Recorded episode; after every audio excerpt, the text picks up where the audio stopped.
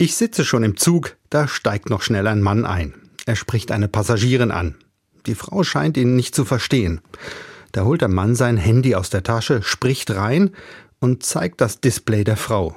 Ich bin neugierig und sehe, der Mann nutzt ein Übersetzungsprogramm. Die Frau versteht. Der Mann fragt nach seinem Zielbahnhof. Sie nickt ja, er kann diesen Zug benutzen.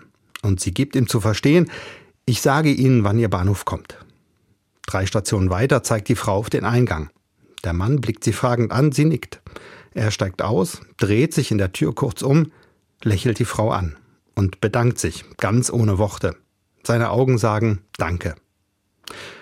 Da ist ein Mensch, der Hilfe braucht und ein anderer Mensch, der hilft. So einfach geht das, denke ich mir, mit der Nächstenliebe. Zugegeben, Nächstenliebe, das hört sich etwas altbacken an, hat einen moralischen Unterton. Du sollst deinen Nächsten lieben, heißt es ja auch.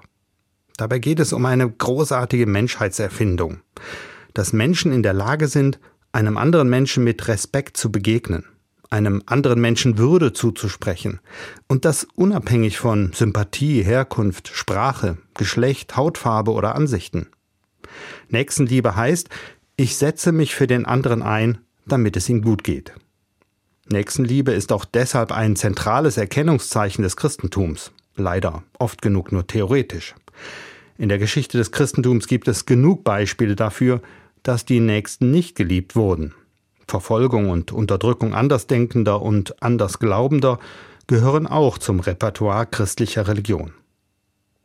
Doch ein Blick in die biblischen Erzählungen, die Grundlage des christlichen Glaubens, macht deutlich, in seinem Tun und Reden geht es Jesus vor allem darum, dass der andere Mensch in den Blick gerät.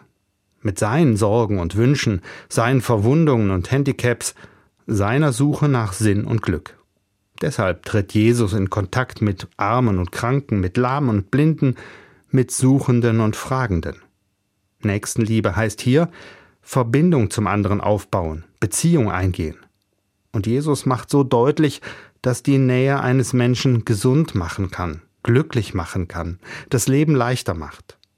Nächstenliebe heißt konkret, Menschen, die in mein Sichtfeld treten, wahrzunehmen.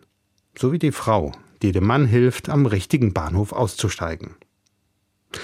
Das Christentum gilt als Religion der Nächstenliebe. Dabei wurde aber oft vergessen, der Satz geht weiter. Komplett heißt er, du sollst deinen Nächsten lieben wie dich selbst. Die Selbstliebe, die wurde oft genug unter den Teppich gekehrt. Denn Selbstliebe, das klingt für viele nach Egoismus, nach Rücksichtslosigkeit. Aber das Gegenteil ist der Fall. Bei der Selbstliebe geht es erst einmal darum, sich selbst anzunehmen. Und dann ist sie die Basis für Nächstenliebe. Selbstliebe ist manchmal schwer. Ich sehe bei mir selbst oft genug nur das, was nicht gelingt, sehe meine Fehler und Macken, das, was ich falsch mache wo ich versage. Es fällt mir dann schwer, mich selbst zu akzeptieren, mich zu respektieren. Und so geht's vielen anderen auch. Dabei weiß ich, es ist wichtig, sich selbst anzunehmen, auch weil ich kaum liebevoll zu anderen sein kann, wenn ich mich selber nicht schätze. Denn wie soll ich anderen Respekt erweisen, wenn ich respektlos mit mir selbst umgehe? Aus der Psychologie ist bekannt, Selbstliebe hat einen starken Einfluss auf das Wohlbefinden, auf die psychische Gesundheit, auf die eigene Lebensqualität. Nur aus einem stabilen Ich heraus kann ich mit anderen gut umgehen, kann Freundschaften schließen und mich für andere engagieren.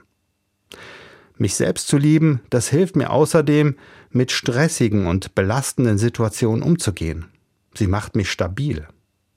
Und gerade deshalb macht es mir die Selbstliebe leicht, auf andere zuzugehen. Selbstliebe und Nächstenliebe, das sind zwei Seiten einer Medaille. Einer Medaille, die Liebe heißt. Beide brauche ich, damit ich gut leben kann. Damit das Leben gelingen kann. Für mich und für die Menschen, die um mich herum sind.